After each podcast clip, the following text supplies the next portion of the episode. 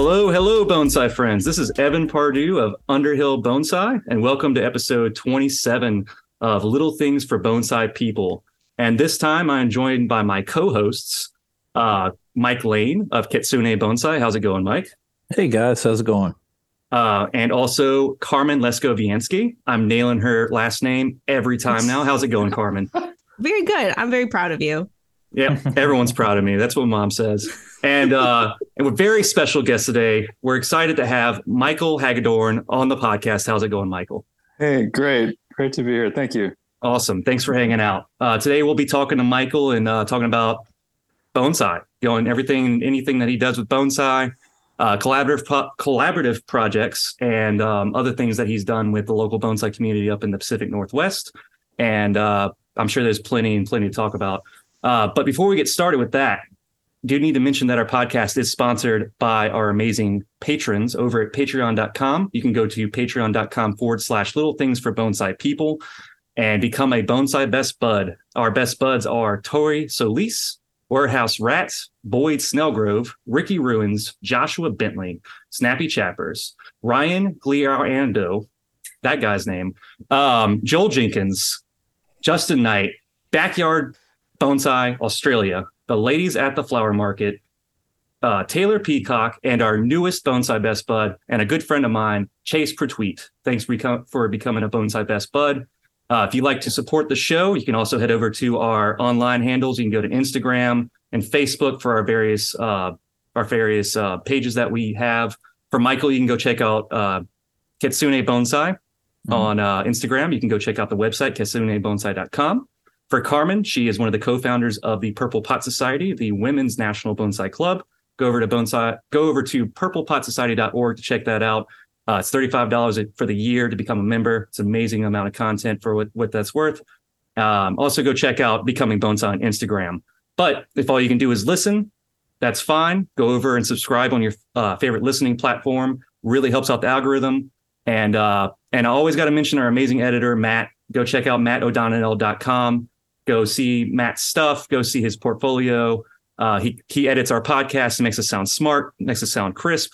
Uh, he helps edit some out out some of the stutters and some of the things that I have a problem with here apparently. But I get through it, and Matt Matt uh, makes the editing process really easy. So if you want to go to his website, mattodonnell.com, there's a contact form there, and uh, he can reach out with to you and uh, work on your project with you when it comes to podcast or music. So, how's it going, Michael? Hey, hi there. Yep. I'm doing, I'm doing Welcome well. to the podcast. Um, Thank you. yep. So, how are things going in your part of the world? Oh, golly. Um, well, we were discussing just a little earlier that usually April is kind of a downtime for us where we get to catch our breath a little bit and take a look at one another. But for some reason, this has been a really busy April and we've um, uh, not quite had that pause. it's also been a really late year. Um, I remember the the flowering plums were almost a month late um, coming out in downtown Portland. It just was unbelievable, and I think the azaleas, the Satsuki's, are, are going to be really, really uh, on pause for for quite a while. Um, so uh, we had a really rainy year, and this is our first week of sun. I think we're going to hit 85 this weekend. Um, so we're kind of excited about that. now, is it just the the sun that kind of triggers everything to come out of dormancy, or is it also kind of the the amount of light that they're getting, or? Uh, I don't think it's quite so much light, but it's temperature. The temperature just seems to, yeah, it really seems to make things move, especially um, some of the really cautious plants, you know, that that uh, that break bud really late, like uh, beech. You know, beech is kind of a forest tree, but it's also kind of not necessarily high elevation, but but higher in in um, um, in your uh, your your your zone. Uh, so it comes yeah. from a more northern uh, territory, and, and those are those tend to be kind of cautious plants because they can have late frost and things. It's almost like mountainous plants are very cautious, so they break bud late, and it's definitely the last plant that we get to, to break bud um, in my garden at any rate. Um, so we, we still haven't repotted. This is like late April. we still haven't repotted in Portland, Oregon. It's crazy. yeah, next week is looking good for the beech. Yeah, yeah, I think we're about ready. and what are what are some of the dangers of repotting something too early? Slaughtering.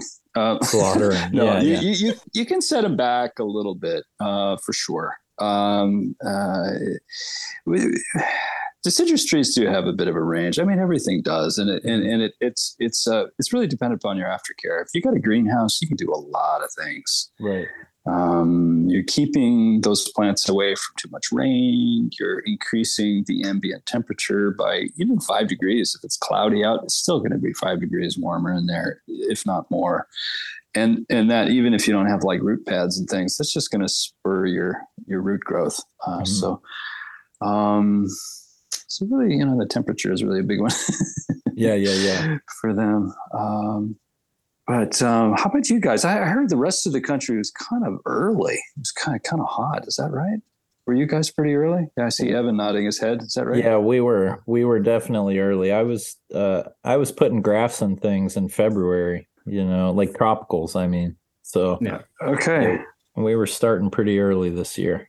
Yeah, I would say uh, February was Yeah. basically the ending of my repotting because I started repotting in uh, in early January, just to make up all the time, all the last time. Um, Wow. and then by the end of February, I had first flush hardening off, and I just trimmed back, and I'm we're, wow. we're start. We got a Oh weird my cool gosh. season. Out of nowhere, it cooled off, and then everything just stopped suddenly. Yeah. And now we're we're we're starting to kick back up. We're starting to be kind of more on par with what I expect. Yeah, That's a great example. You know, heat is the gas pedal. Yeah. Yep. We we think it's you know fertilizer, and to some degree it is, or a lot of water, and to some degree it is, but it's really heat that makes all these processes work faster. Would you say it's a root temperature that encourages more growth? That's something I've heard. Maybe, maybe root, yeah. but you know, if you notice, um, even in in areas where you're uh, uh, where you're a bit cooler generally, you know, some of the northern forests or whatnot, when you have those hot, those warm days, the, the plants will will, will move. Uh, the sap really begins to flow. Um, but yeah, you're right. I mean, of course, we have both an advantage and a disadvantage of being in a bonsai pod. Is that um, it's uh, uh, the plant is much more susceptible to root temperature. Um, yeah. Evan, when you mentioned that you had already cut back your first flush, I was last week and you said that I was like completely Yeah. blown away. Like we barely have leaves on the maples still. Like Oh yeah, I'm already to like pinching out maples right now, Oh trying to my get them to slow down. Um, and my Japanese black pine extensions are are starting to. They're not really getting to the point where the candles are starting to really come out, but I mean the new growth is there, and uh, and our Jap and I don't know how it is down in Florida for you, Mike, but our Japanese black pines they get like double grow season here. Oh yeah, no, they I know and they grow like crazy. So I've already got candles on on like all, all the healthy pines I had. You know, the ones that were a little unhealthy took a little longer, but they're starting to push candles now too. And uh already, you know, and so it's uh it's they're going to get pretty long if I wait until, you know, the end of the summer to trim them off. Yeah, but We're just going to ride it out. it's a learning curve with Japanese black pine in these warmer climates for well, sure. we don't get our first frost until January, you know, and Yep. so it's really, really tricky to time uh, Mhm. six weeks before that, and uh, you can't really go with the end of summer anymore. So I've toyed with doing it in like November and stuff like that, and had pretty good success. Yeah, I don't know. Japanese black, black plants are just weird here. I wish I did have more consistent uh, temperatures, like like Pacific Northwest has. Honestly, I, 'Cause then I still, could- I love, I still love growing them though. Yeah, yeah, definitely. Um, and I've been messing around with the with the local loblollies. I know you'll have the slash down where you're at, Mike. Yeah, Um, but I saw an amazing loblolly at uh at Andrew's collection. Um, Yeah. we have we have them everywhere here, and yeah, and that came from Telperion Farms. Yeah, so Yeah, the decandling is doing is is really pretty interesting. It's it's another one that we can flag as a really solid plant to decandle, the loblolly pine. Um, Really? uh, in, in our area, he's I think he's just doing a, a single decandling, but I think he does it a little later It's Mm. almost like Japanese red pine, which is in Japan, it's often considered stronger than the Japanese black pine. They decandle it, you know, a week later or something like that, just to shorten the growing season a bit more. Um, and the loblolly is it's just so strong. Yeah, and the candles look weird on it. They're like skinnier and longer. Yeah, And- yeah, yeah, yeah. That's No, a I'm funny not- one. I'm not too good with pines, Michael. Um, and I, I've read like con- some conflicting things. Is it like normal to decandle once at the beginning of the season and once at the end of the season? Uh, no, that's not normal. Uh, Okay. but but you know whatever's normal depends upon where you live. So you know Sure. you're you're gonna you know if, if you have a black pine in Puerto Rico or you know maybe even where you live, yeah, you can you can decandle them in you know a couple times in twelve months. Uh, but like I, I, I think you know that that the terms are often a little screwy, and sometimes you know one of us thinking one thing, another thing is thinking another. And decandling, I mean, is is generally reserved for cutting off a new shoot that's growing. Okay. Uh, and some people will use that term to talk about um, thinning the number of shoots that have hardened off in the fall. Um, so we can get into trouble. I see that, I th- and I think that's been some of the confusion because when I when I get away from the semantics of it and I just grow it like how I grow bonsai, it seems to work out okay. I seem to prune it accordingly. Uh, but when I get bonsai don't know linguistics you know they're they're not they're not too tuned to that.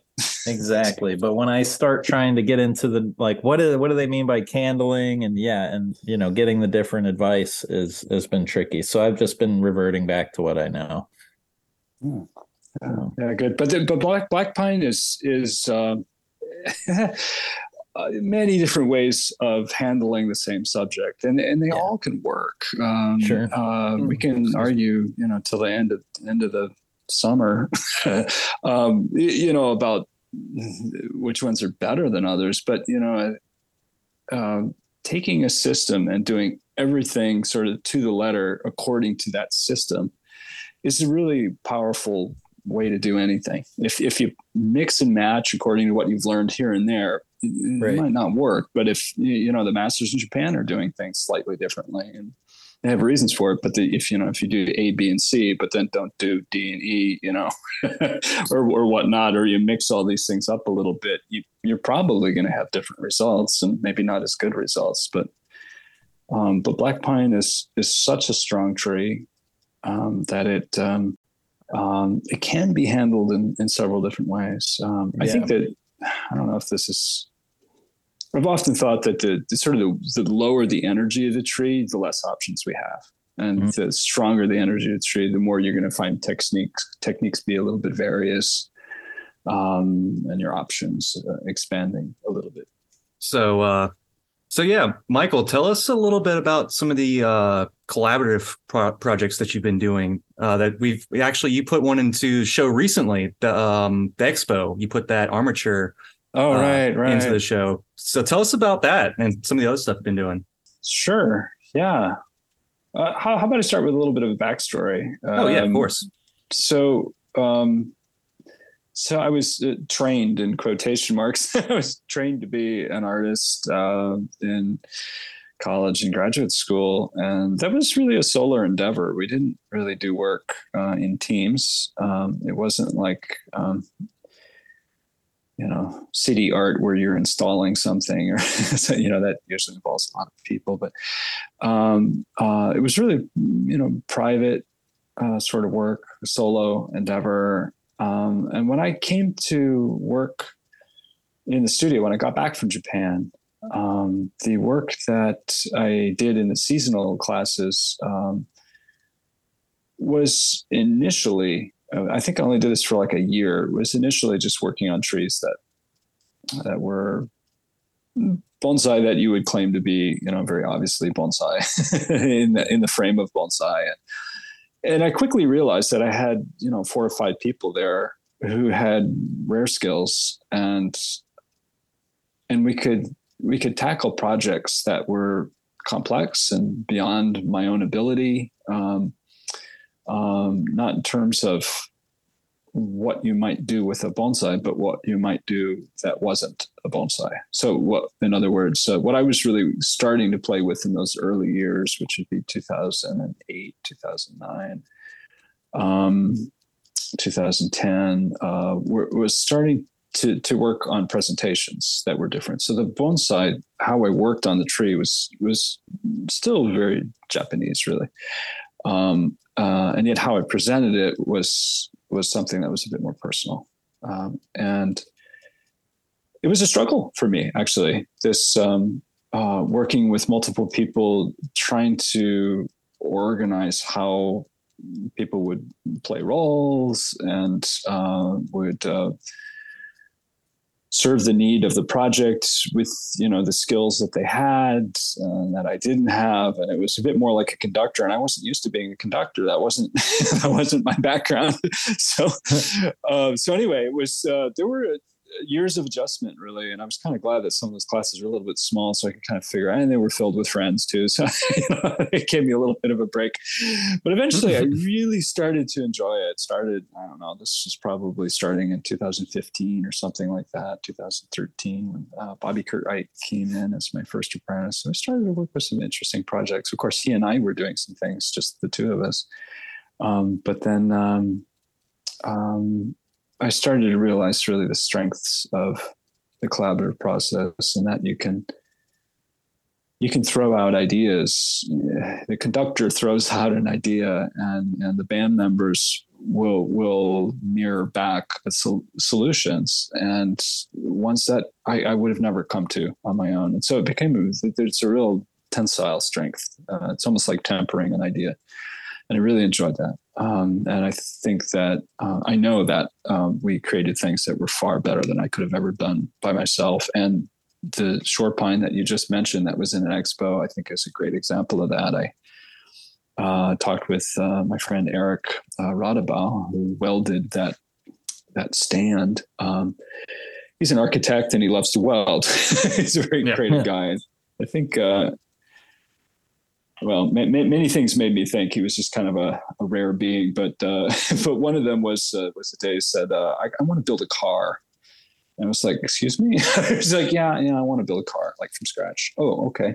Um, so yeah, it was just just really just out of the box kind of guy. uh, so um, so I had this, you know, we went outside and I said, this is a pine that I'd like to put on some kind of a stand uh, that would be shown in a indoor space. Uh, at the time, it was hanging off of our shade cloth structure. We had bolted it onto a piece of metal there, mm. um, and uh, onto an upright, and uh, and I wanted to put it onto something that would um, present the tree to show a bit of precariousness. And so, how I wanted to do that was with kind of a cantilever, uh, so with a counterweight.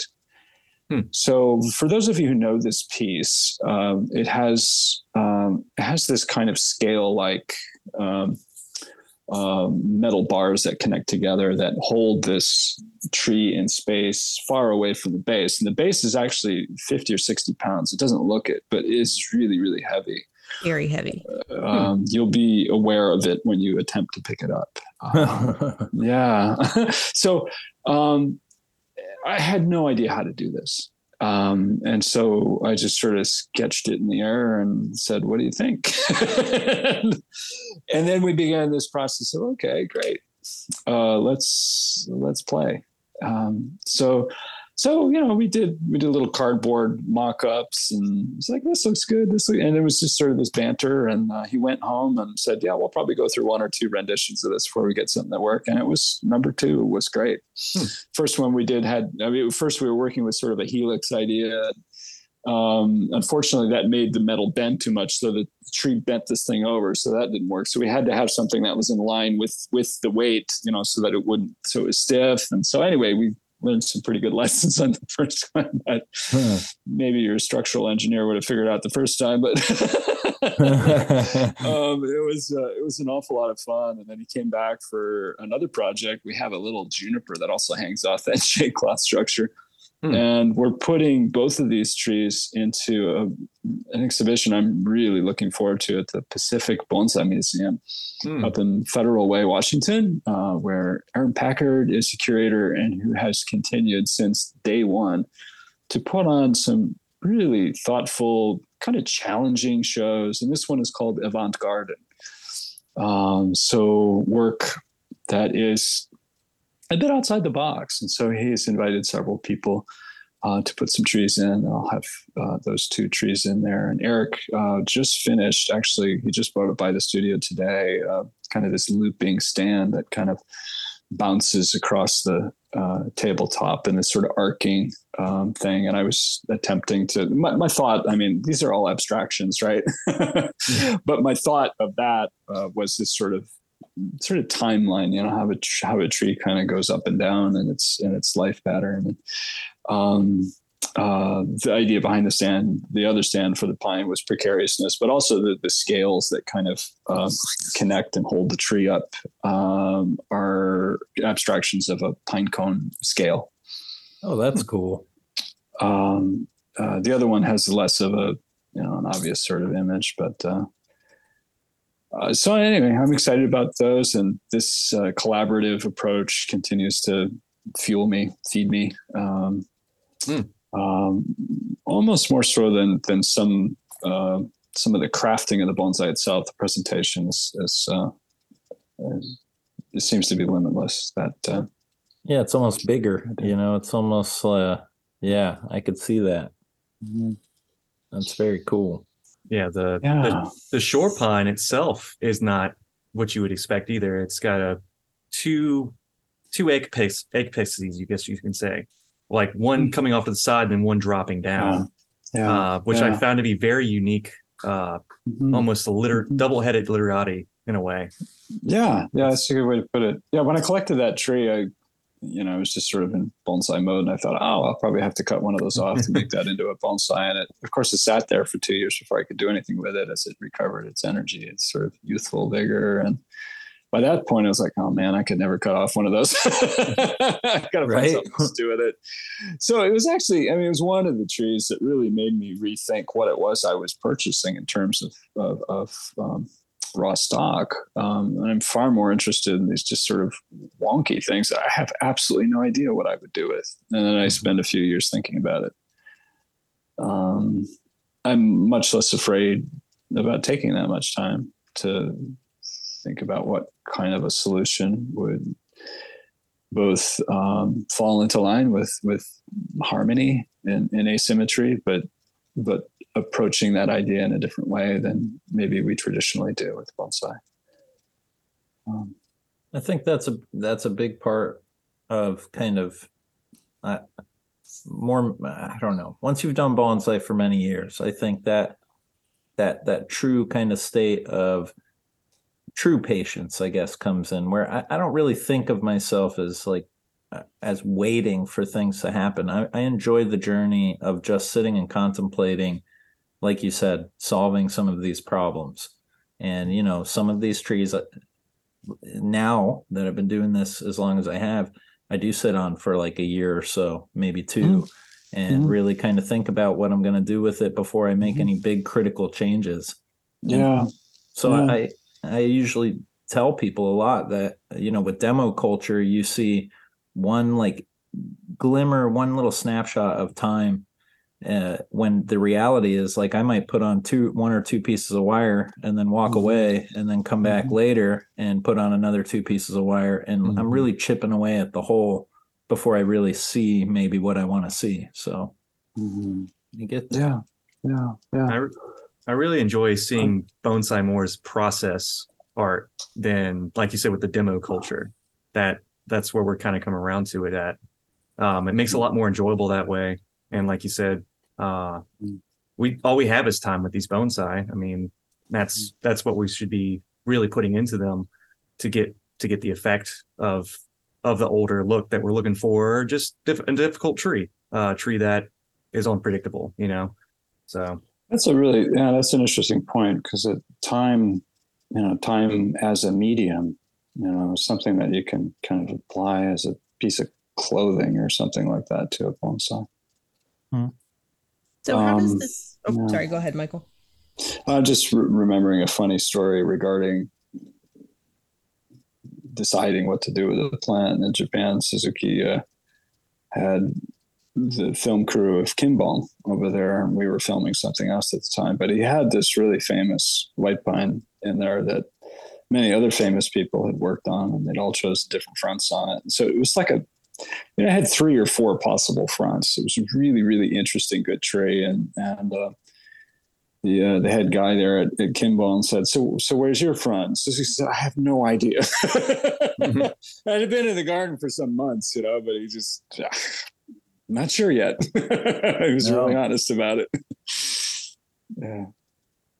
anyway, Carmen, please. That's a, a great segue actually, because I I'm curious as to how um, this technique differs or doesn't differ from how they approach trees in Japan. Is there are there often trees in the yard that have this long period of contemplation before anything is done with them? Um, and then additionally, kind of part two of this question is um, the way some of the bonsai are approached here at Crataegus is very artistic. It's outside of the box. It's you know something a little bit different, and um, is that I feel like in Japan bonsai is generally more you know a business, so maybe they don't have the time to put in that kind of artistic Mhm. work Yeah. and so how does that differ too from from what we're doing here versus what's going on in japan is is there an artistic bent there at all Yeah. Oh, there is. You can see even some of the pots that are that are coming out. You know, Gyozan, for instance. You know, he's got this catalog right. that he puts out, and I think it's. I don't know. It might even be mostly for foreigners. I've often wondered, but yeah uh, maybe Bob- Bobby has sold these. They're, they're spectacular. Um, they're so cool very inventive and challenging pots, and almost caricatures. You know, really really fun with these big fat lips, or you know, they just look like these uh, cartoons. Really, really, really fun. I had a conversation with Ryan Neil about that group of potters, you know, that would just sort of uh, make a uh, a cartoon of, of, of different features. and It just sort of almost like a, they're under a magnifying glass or something like that, and uh, and it becomes something else when you do that. You know, that Yeah. the elements of the pot become sort of distorted, and it's almost humorous. It's fun.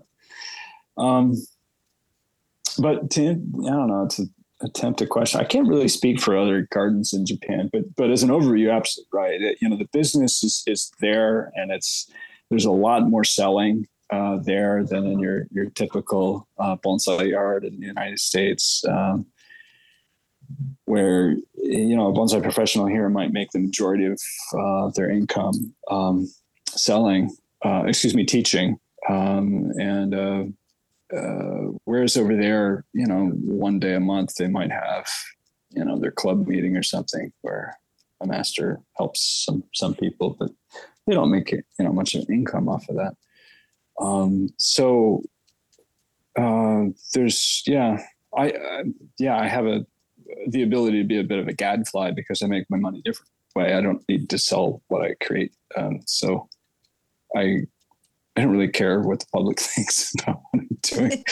um, and uh, there's a freedom in that. I, um, I think I've said this on other podcasts, but um, my dad was an academic, and I, um, there's there's certain freedoms in in being able to be a, a sort of a gadfly and saying what you really think, um, and and not.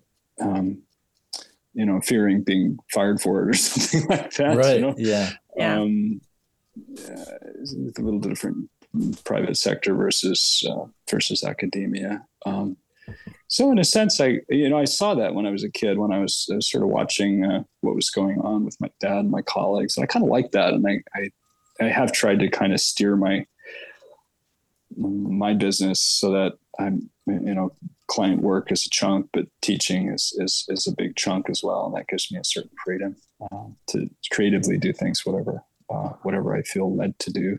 Um, I had another Carmen, help me. Who, who are we talking with? The the, uh, the folks from Ohio. There was another podcast. I talked more on that Oh, podcast um, about this. oh my gosh Uh, the Bonsai Time podcast. Yeah, yeah, yep. Yeah. Bonsai time. Yeah, that was a. Uh, if anybody's interested in this conversation, there's another conversation out there that was uh, related, and I, I enjoyed that one as well. Um, um, these are these are really interesting things to talk about. Mhm. I Oh, yeah. Um, yeah, thank you for raising this as our kind of centerpiece to talk about. Um, Well- when I go to work with a client, I'm mostly working within the Japanese tradition. Uh, almost everything is uh, um, falls within that frame, and uh, and I love that. I mean, it's a touchstone, and I love working on projects that my clients are curious about. Um, actually, um, they're uh, also many of them interested in in, uh, in working on some young trees too, and and uh, working them toward a certain vision, and that's a lot of fun. And they're often species that I wouldn't uh, or don't have in my own yard, so there's there's a educational value to that as well. It's kind of fun. Um, but uh, so there's a difference too. So what you know what I do outside of my own garden is is uh, is up to the client. Really, I'm trying to serve the client. Um, um, yeah. So the more the future of your collection will be moved towards these creative projects. You see, that's kind of what you're going to aim to do more of. I, I think that, uh, I mean, none of them have left the yard. I don't really sell them or ha- haven't yet. I mean, eventually, I'm sure I, I will do something like that. But they, um, so they keep building. The percentage keeps building because, because there's, there's no outlet from the pond, so to speak. Uh, I think we're going to perfect the cantilever. Oh, okay. Right. Yeah. There's All been a significant cantilevering the last couple of years, so it'll be it's fun to see all the different kind of iterations of the different few. angles and things. Yeah. There's a few. I think the first one was a vine maple that some Mhm. people call a what was it, the moose or the boot or something like that. It has a Ah, nickname, yes, but moose. you can Mhm. go to my blog and Google this thing. But it's uh it's also a cantilever. There's uh on the Mhm. foot part of it. Uh, I don't know where the boot is, but anyway, the part that touches the ground, there's a big rock there that is covered in moss. You can't really see it, but that's the that's the counterweight for that crazy uh, construction. And I cool. think that was back in the Bobby era. That was a long time ago. Mhm. Uh, but these have been fun projects because I had to figure out how to on these strange slab, you know, that were on funny angles and whatnot. Was I going to use soil? What was I going to use as a medium? Because there was no way. I didn't really want to use muck. I've had varying success with muck. Um, conifers seem to like it. Yeah, yeah. Uh, but uh, but I wasn't really sure about the uh, about the deciduous trees, so I just sort of made a guess. I used almost no soil at all. Uh, in some of these projects, I used 100% sphagnum moss for the maples. These are Hmm. vine maples, so this is a Northwest native, and they loved it. They, they just grow like Yeah. weeds in it. Um, I was a little surprised, really, but you know, I read up on sphagnum moss and you know as far as rotted sphagnum moss that that could be you know a lifetime before it begins to rot you know Mhm. it's uh it's pretty unique stuff um and you know any kind of slabby kind of thing that drainage drainage i mean if it's sort of at an angle the drainage is superb um yeah it's really really good so high water holding content but good drainage i mean that, that was sort of a, a good good mix whereas I, I think in our summers if i was to use the volcanic mixes that i uh that i prefer to use in a pot i think it would get too dry and we'd we'd end up having to carmen would be far too busy Yeah. More watering than I already Watering. do. More exactly. water. right So all these most well most of the suspended pieces you're using less and less soil and you're finding with the the sphagnum moss will it will it grow like new uh, sphagnum and then replace and recycle Funny you should mention that. There was a there was a pot where we had had graded up our sphagnum moss and put it on top. We had some live sphagnum start. I think it's the only time I've ever seen that happen. Hmm. Um, Doing very well. Yeah, yeah. Oh, is it okay? I need to I, transplant haven't it. looked at it. That would be fun. Yeah, we'll grow our own sphagnum. Yeah. That's funny. We can strip mine our own yard. Mhm.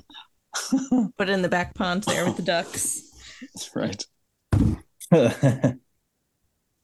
That's cool. So, Michael, can I ask you something um, that I personally wanted to know? Was I read something in a BCI article about a recent trip, not recent, I think like a year or two ago, where you took a trip to Taiwan.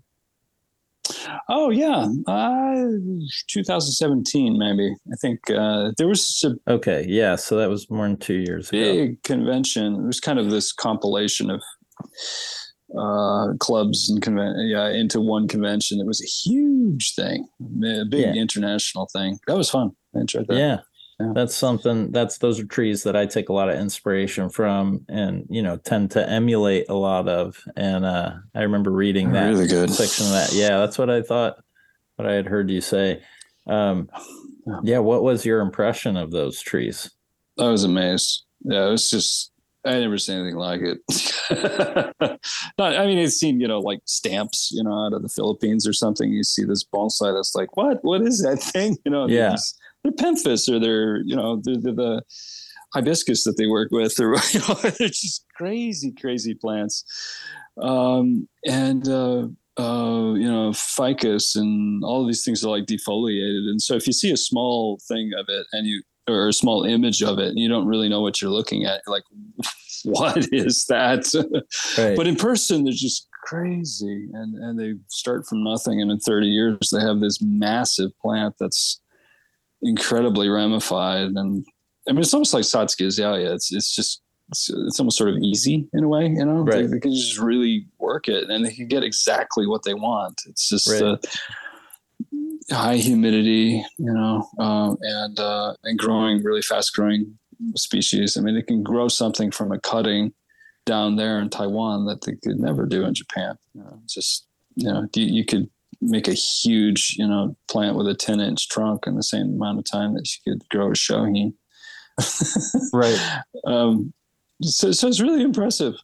Yeah. Um, and uh, I, I I was sad that I didn't really have time to go on any of the um, the tours. They had some tours and nurseries and whatnot, but I was kind of tied up with things around the convention. I wasn't actually feeling very well that week, so I spent some time just resting. So, but anyway, I, I at the time even I was just regretting not being able to run around and, and, and see more. I would love to go back. It's uh, it's such a it was a neat place too. In fact, wa- wa- wandering around the cities reminded me of Japan. Really. Um, yeah, the, our- our- everything just sort of felt the same. It was really interesting. That's of course, y- you know that was one of the occupied territories. Right. Yeah, for Yeah, about 50 II. years. Yeah, yeah, right. Yeah, so some of that makes sense. Yeah. That's awesome. Mm-hmm. Awesome. Thank you, Michael. Yeah, yeah, sure. I, as a side note, um, Tachi uh, uh, told me he was there. Actually, he was he was at the convention. It was a great uh, reunion. I hadn't seen him for some years, and he said that uh, the relationship with the Taiwanese is very different um, than their relation, the Japanese relationship with the Korean Really? um, people. Yeah, yeah. The Taiwanese feel almost like brothers, according to them. Yeah, so they have a very different. Um, I, I I don't understand how that all was handled differently, but it, it, it has a bit of a different feeling, at least for the Japanese. Um, for our listeners, uh, tell them who Tachi is. Oh yeah, I'm sorry. Uh, Tachi was my senpai, uh, or uh, working superior. He was an apprentice who came in a little bit earlier than I did, so that means I had to do everything he said.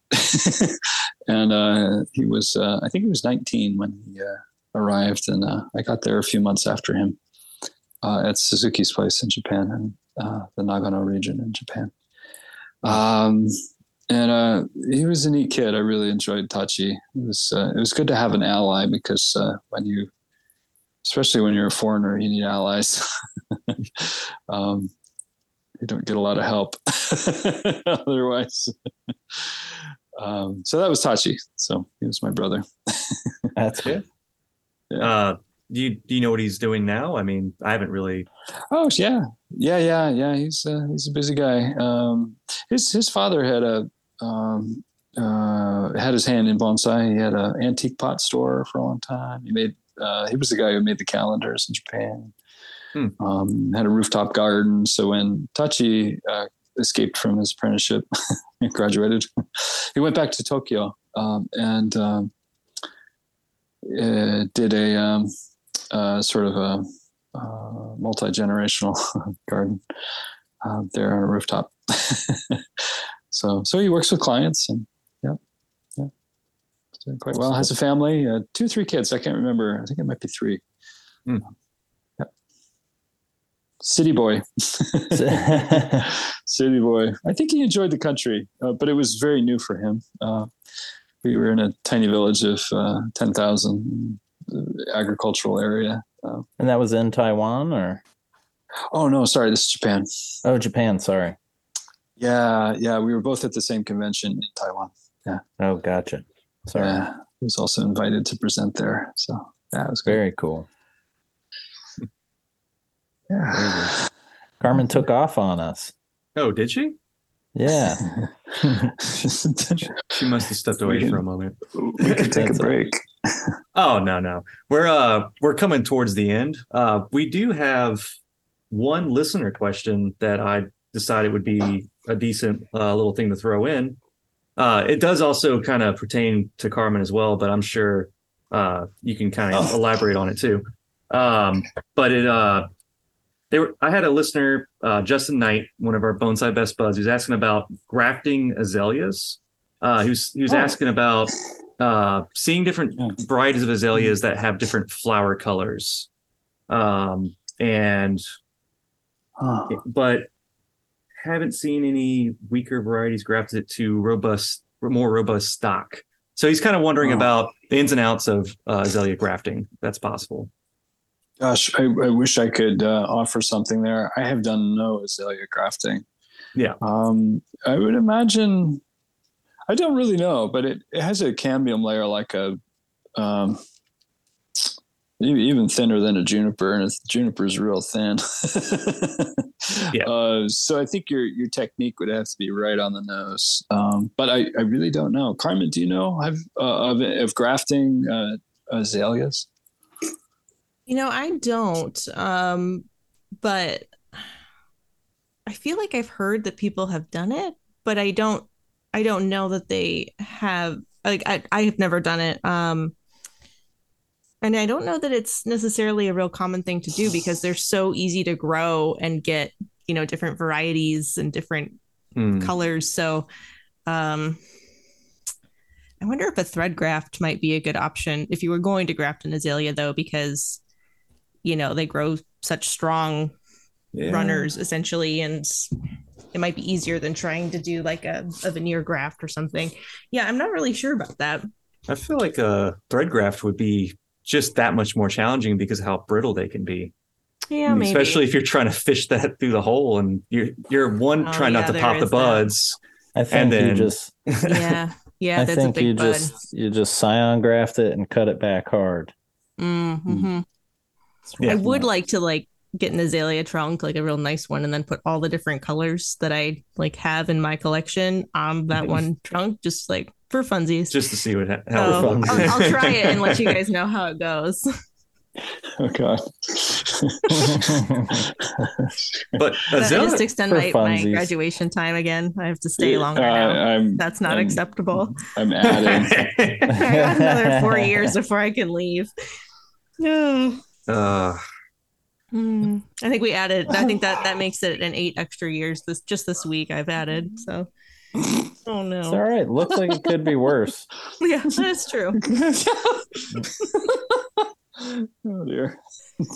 Oh boy. but Hmm. I, I think I've seen azaleas with different colors on them. I mean, I I'm Yes, they do. bad Some of them with just do it naturally. Like some of them have a, a white and a pink on them, or a you Yeah. know an orangey. You know, so I think that's probably where the question's coming from. He's probably confused as to why he's seeing those different colors. mm, Um, but for Louisiana, because this is where I know Justin personally, he's here with me. He's actually in my hometown, and we struggle to grow azaleas here, especially Satsukis. They don't just don't they don't grow as robust and as strong as you guys Hmm. probably could get them.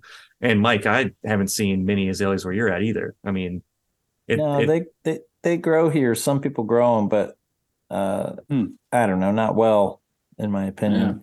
is it the lack of of the dormant period? Is that the, the issue? I'm not sure what it is. Whether whether it's too humid or fungus issues. I don't the the reality is this is usually in Florida if there if the maintenance routine is too much, like if we have to spray it with too many fungicides and we have to like keep up with too many maintenance issues like that, most people will give up on it. Ah, okay. And so so will they do well in Florida?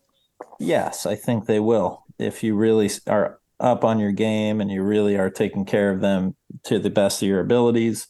Um, but I don't think they suffer neglect very well here. Right. Yeah.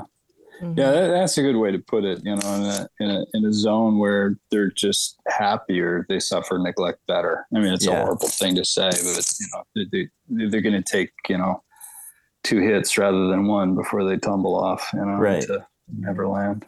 Yeah. Yeah. Yes, because I, I mean I grow a lot of things that are well outside my zone, but they're you know very very. It's a tenuous thing at all times. You know.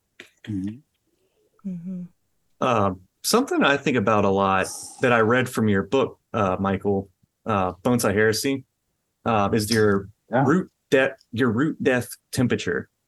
Hmm. Uh, that Mm. that that section really really rang home for me, and I applied a lot of that to some of the stuff that I do with my bonsai down here because of the varying temperatures. Um, and we had talked earlier about root temperature activating the growth in the in the springtime. Uh, I mean, maybe that could be a contributing factor to azaleas and other species here. Maybe Hmm. I don't know. That's just me kind of throwing, you know, shot in the dark.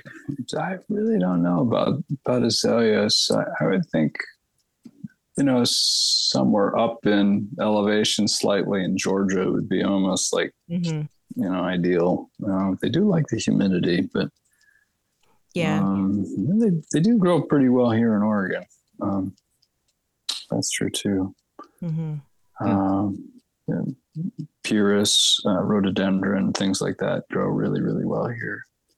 Um, it's you know, it's a funny, funny thing. Uh, we were talking about Gary Wood earlier, and he said there's there's some magic around the uh, 45th parallel maritime. There's something about that that just produces this crazy sort of growth. It's got you know the day length is implied along with temperature at a certain time of year and and then you got um and then you need your zone you know you gotta if it's a desert yeah you're gonna fight a little bit but if you've got the willamette valley which is 45th parallel i mean if you drive down i-5 you cross 45th parallel uh, in the Willamette Valley, and there's just nurseries everywhere here. And I asked Joe Harris once if there was another place, you know, or where other places were, and he said, "Mm, "There's one in Italy." That's what he said. Yeah, somewhere I don't know, northern Italy, I thought, or something like that. He said, but anyway, that was interesting. Um, I think, yeah, the it- mild winters and the perpetualness of the spring and the fall, essentially. I mean, we've had daffodils blooming for Yes. three months. Like, it's just, it's perpetual. Yeah, So I think that definitely has something to do with how things just just grow. Yeah, It's in the wild. fall, the fall root growth can be as strong as the spring root growth. It's Mhm. really, uh, and it's a long fall here. Um, so yeah, this is just it's, it's a long, long growing season, and, and it has. I don't know. The bell curve is just different. Yeah, the tail ends are just gone and on and on. Uh, so you, you get a lot of growth that you might not see, but it but it helps establish a plant or bulk it up or yeah. Hmm. Mhm. yeah. Um, but we can't do citrus. uh, I, I see some see the poor olive struggling trees citrus at the nurseries. Yeah, They're not yeah, yeah. happy. No, and there's some like hardy olives that sort of work here, um, but nothing like what you'd find in California. What about Arizona. um, silverberry? With that's within the olive family, I believe, right? I think you're right. Elaeagnus. Yeah. Mm. Um, yeah, I, I think they're related. Yeah. Um, golly, I, I think, I think Andrew has one right now. I was going to two. say, I think Andrew has a few of them. Yeah, yeah. I know he's he's in his first year or two with them, so I don't. Mhm. It's hard to tell, you know, how things do uh, after until you get five years in. Right. Um, but last time I was there, it was he had cut it back pretty hard, and it was really coming back. Yeah. Yeah, That's cool. Mm. yeah, So we're uh, approaching the end of the show here. We uh, we usually, I mean, because of this podcast is more set up to be more educational uh, for beginners all the way to a little bit more advanced. We always do our bonsai word of the week. Um, Ooh, what's our word this week? Our word this week uh, is, let's see if I don't butcher this word. Um, tokonoma. Is that because yeah. I know I know Michael, you're you're you're good with Japanese, right? Well, it used to be. Did I? How Bonsai close was Japanese. I? It's very good. Oh, Oh, good, good. Yeah. So, so uh, a tokonoma is a traditional Japanese style display that would be in an area within your home. It doesn't have to necessarily be inside, though. So, um, yeah, I mean, and usually we pass the uh, the word around the table and kind of talk about it a little bit. But uh, from my experience, because uh, we were we actually Wow. went and visited Bobby uh, Cutright, Oh, yeah. and uh, Mhm. he had one in his in his his formal uh, living room space. Uh, it was beautifully done too. Um, Yeah, he has some unusual ones. Yeah. Yeah, his display is always really, really interesting. mhm. Yeah. Yeah. And for Yeah. uh, and they don't always have to be inside. Uh, and have you seen different types of tokonomas, Michael? Sure. Yeah.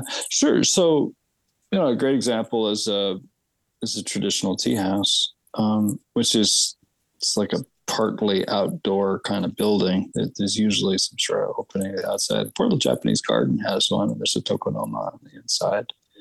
Mm. Oh yeah. Um, yeah. Uh, so that's a that's a structure that may may have a you know completely open space uh, to the outside, but the tokonoma itself uh, usually has you know features chosen according to what style of tokonoma that you wish for. There are three main styles.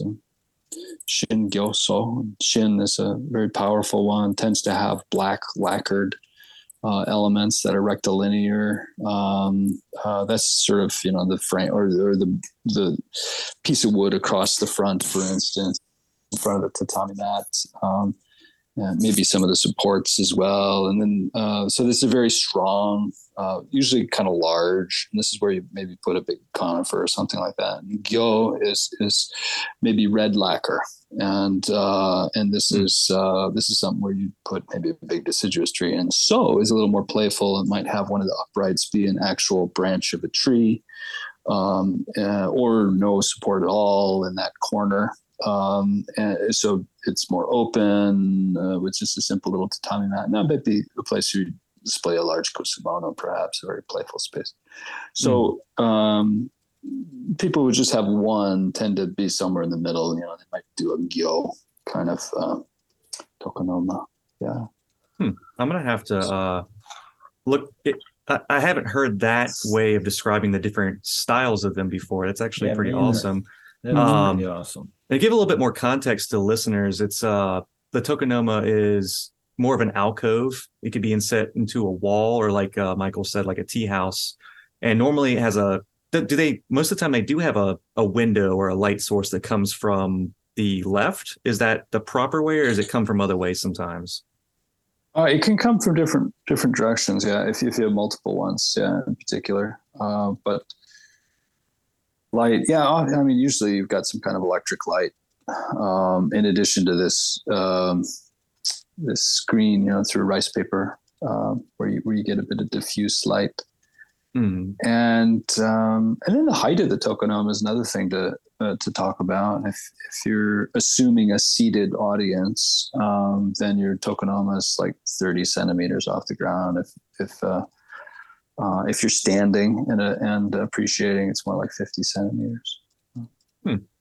So you have it more of like your and and where would a tokonoma be suitable in a household? Um, that's kind of something I'm always kind of been confused about.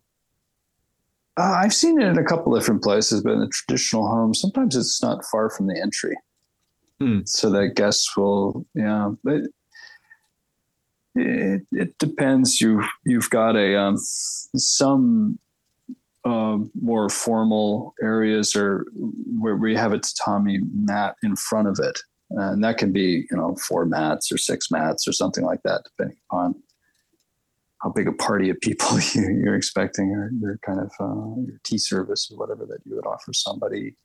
I've, I've seen them in like foyers of, of traditional homes too. There's a little tokonoma to greet, you know, when you toss your shoes off. And I don't really know how traditional that is, but that might be the only place it fits in a home, you know?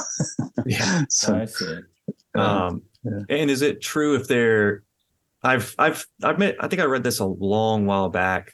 Um, that it's it's proper to have your guests if you're in a seated uh, area to have your guests back to your tokonoma so it's not in their face the whole time, mm, and that you as the homeowner or the host have the view of it behind them as kind of more as a polite gesture. mm, Um, I don't know if you've heard that, but I mhm. I had read that a I while haven't, back. but that makes sense. it's a yeah. very Japanese sensibility. Yeah, it's the same as you know, I don't know, turning around the shoes, you know, to for your guests so that they can they don't have to turn around themselves in order to put their feet in to Oh, leave. Interesting. Yeah, I did not yeah. know that they'd go that far as well. Okay. Sure. Also, if you have like a raised tatami mat area where you're going up to seats, you know, somebody will kick their slippers off, and then the host turns those slippers around so that they can just step off into their shoes. That's that's Nice. very traditional Japanese courtesy. Amazingly polite. Surprised that uh us southern boys down here don't do stuff like that. Yeah, right, right, right. We're too late to start. right. Never.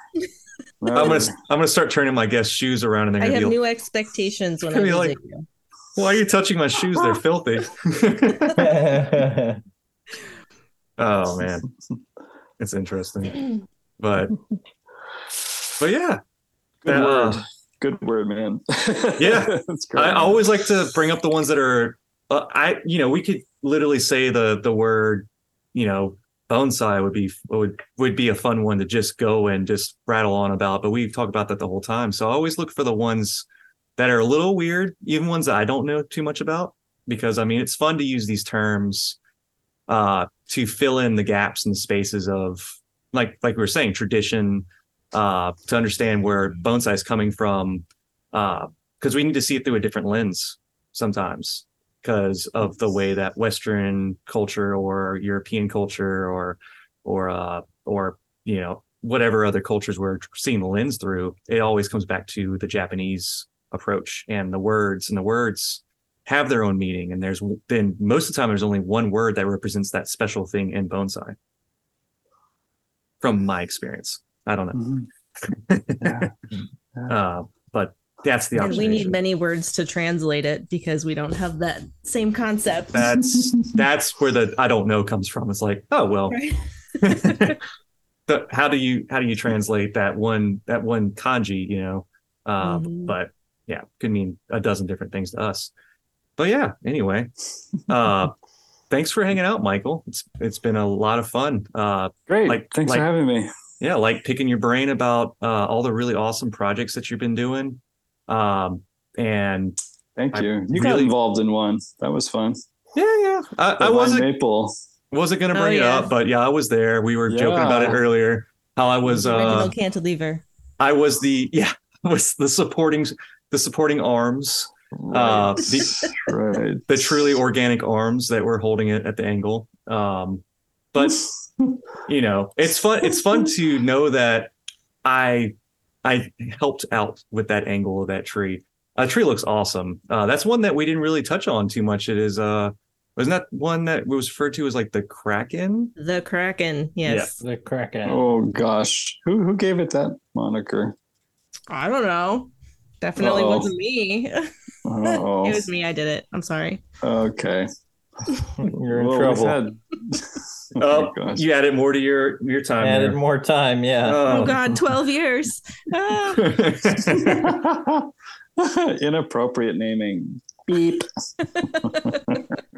Hilarious.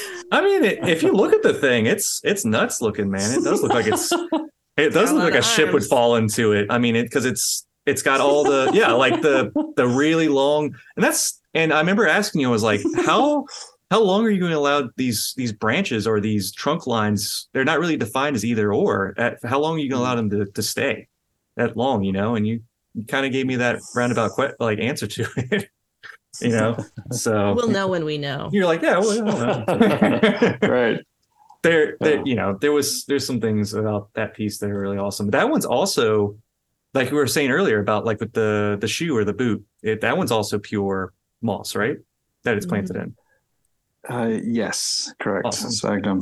Yep. cool but yeah uh yeah like i was saying i can't wait to see what else you brew up there's there's always awesome collaborations uh going on uh and i think this is where bonsai is kind of moving towards uh in the in western you know uh bonsai so yeah thanks for hanging out and thanks uh mike and carmen for hanging out and and uh, yeah, no, no talking problem. bonsai t- today Anytime. yeah, man. So we will we will uh catch up with our listeners. I'll see y'all in the next one. Cheers. All right, bye. Bye.